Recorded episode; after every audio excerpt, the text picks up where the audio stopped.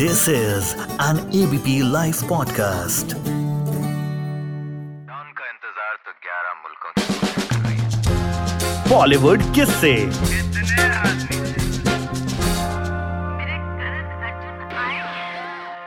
Lara Dutta एक बार एक पहाड़ से लटकी हुई थी चीख रही थी। शूट चल रहा था और कह रही थी मुझसे नहीं होगा। डायरेक्टर ने बोला कि तुम जो कहो, वो ले लो, चॉकलेट ले लो, कोल्ड ड्रिंक ले लो, जो मांगो तुम्हारे लिए ला देते हैं। जानते हैं लारा दत्ता ने क्या मांगे? बोली, मुझे चिप्स ला दीजिए। जी हाँ पहाड़ से लटकी हुई थी सौ फीट ऊपर और उन्होंने डिमांड की चिप्स की।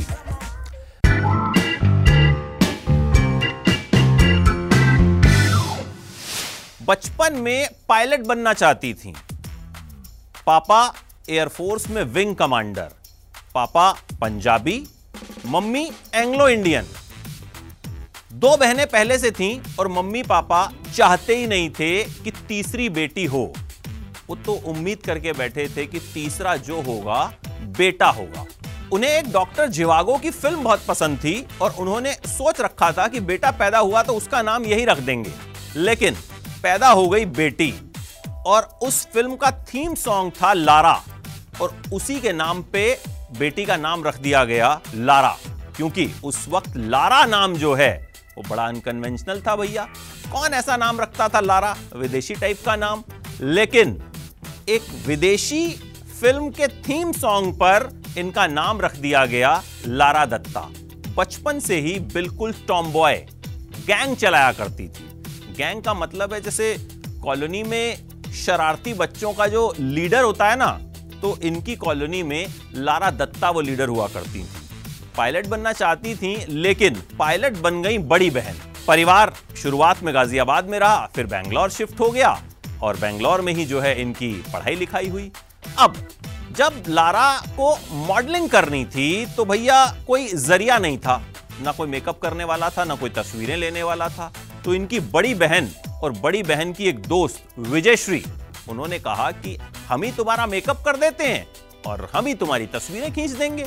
तो मेकअप किया गया, तस्वीरें खींची गई और एक कॉन्टेस्ट में भेजी गई और वो कॉन्टेस्ट था Gladrags mega model contest जब वहाँ फोटोग्राफर ने मेकअप देखा तो बोला कि ये तो पक्का रिजेक्ट हो जाएगी भैया। ये जो मेकअप आप करके लाए और जो तस्वीरें आप खिंचवा के लाए हो, ये बिल्कुल ही बकवास हैं। वहाँ दोबारा से इनकी तस्वीरें खींची गई और तस्वीरों का जादू ऐसा चला कि लारा दत्ता ये कॉन्टेस्ट जीत गई। जी हाँ। 16 साल की उम्र में लारा को विदेश घूमने का मौका मिला, अमेरिका और इंग्लैंड जाने का मौका मिला। साथ में डीनो मौर्या भी ये कॉन्टेस्ट जीते थे तो वो भी इनके साथ गए। पापा को टेंशन कि भैया ये मॉडल टाइप का लड़का है, मेरी 16 साल की लड़की के साथ जो है अकेले जा रहा है। लेकिन अब मौका था। तो लारा को उन्होंने भेजा और लारा एयरपोर्ट पर बड़ी डरी हुई सी थी। तो पापा ने कहा कि तुम शेरनी हो, ज़ोर से दहाड़ो। लारा ने ज़ोर से एकदम दहाड़ा और उसके बाद जो है निकल पड़ी विदेश के लिए। तो पहला कॉन्टेस्ट जीता, विदेश पहुँची, घूमा फिरा, वापस आई। फिर एक और कॉन्टेस्ट में हिस्सा लिया मिस इंटर कॉन्टिनेंटल वो भी जीत गई। फिर मिस इंडिया बनी और फिर बन गई मिस यूनिवर्स। अब भाई, जब आप मिस यूनिवर्स बन जाते हैं तो बॉलीवुड के दरवाजे तो आपके लिए खुल जाते हैं। एड फिल्म्स लारा जो हैं, वो करना शुरू कर चुकी थी। कुणाल कपूर इन्हें एक एड फ़िल्म में डायरेक्ट कर रहे थे। एड फ़िल्म की शूटिंग होनी थी मॉलशेज आइलैंड में। छह दिन शूटिंग होनी थी। लारा को पहाड़ से लटकना था। तो आमतौर पर क्या होता है कि जो इस तरह के स्टंट्स होते हैं, वो बॉडी डबल करता है। जी हाँ वहाँ भी लारा की बॉडी डबल आई, लेकिन जब उस बॉडी डबल ने पहाड़ को देखा तो बोला, मैं तो ये नहीं कर सकती। यानी बॉडी डबल, जिसको स्टंट करने की प्रैक्टिस थी, उसने भी मना कर दिया।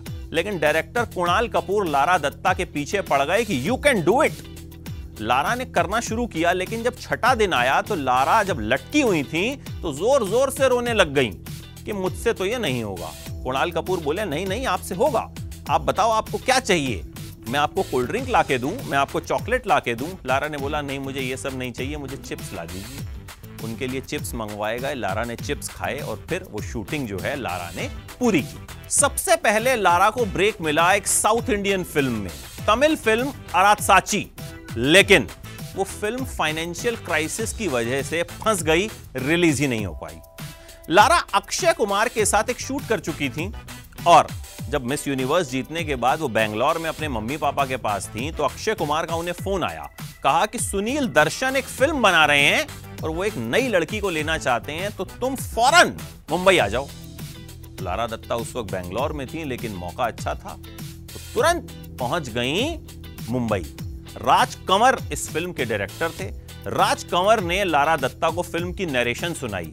और लारा दत्ता का कहना है कि जिस अंदाज में राज कंवर ने नरेशन सुनाई, उन्हें आज तक किसी फ़िल्म की नरेशन उस तरह से नहीं सुनाई गई। गानों से लेकर फाइट सीन्स तक सब कुछ राज कंवर ने एक्सप्लेन कर दिया। और लारा दत्ता ने वो फ़िल्म साइन कर ली।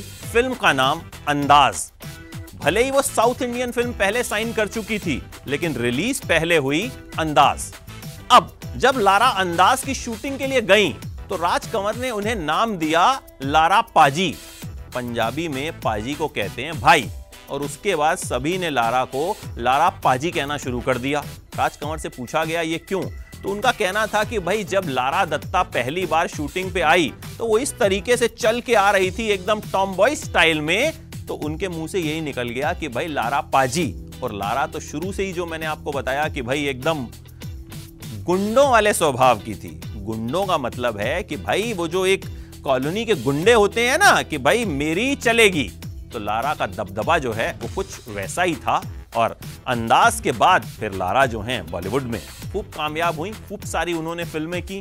बेल बॉटम में वो इंदिरा गांधी बनी और जब बेल बॉटम का ट्रेलर देखा, प्रेस कॉन्फ्रेंस में जब ये ट्रेलर रिलीज़ हुआ तो लोगों ने लारा से पूछा कि आप कहाँ थी इसमें? तब जाके उन्होंने बताया कि इंदिरा गांधी मैं ही बनी थी। तो लारा जो हैं, सफ़र उन्होंने कहाँ से शुरू किया और इंदिरा गांधी तक का सफ़र जो है उन्होंने बहुत खूबसूरती से निभाया कई सारी कामयाब फ़िल्में उन्होंने दी, खूब चर्चे उनके रहे, पर्सनल लाइफ के भी चर्चे रहे, लेकिन अपनी अदायगी से उन्होंने लोगों का दिल जो है वो हमेशा जीता और उम्मीद है कि आगे भी हमेशा जीतती रहेंगी this is an ABP live podcast.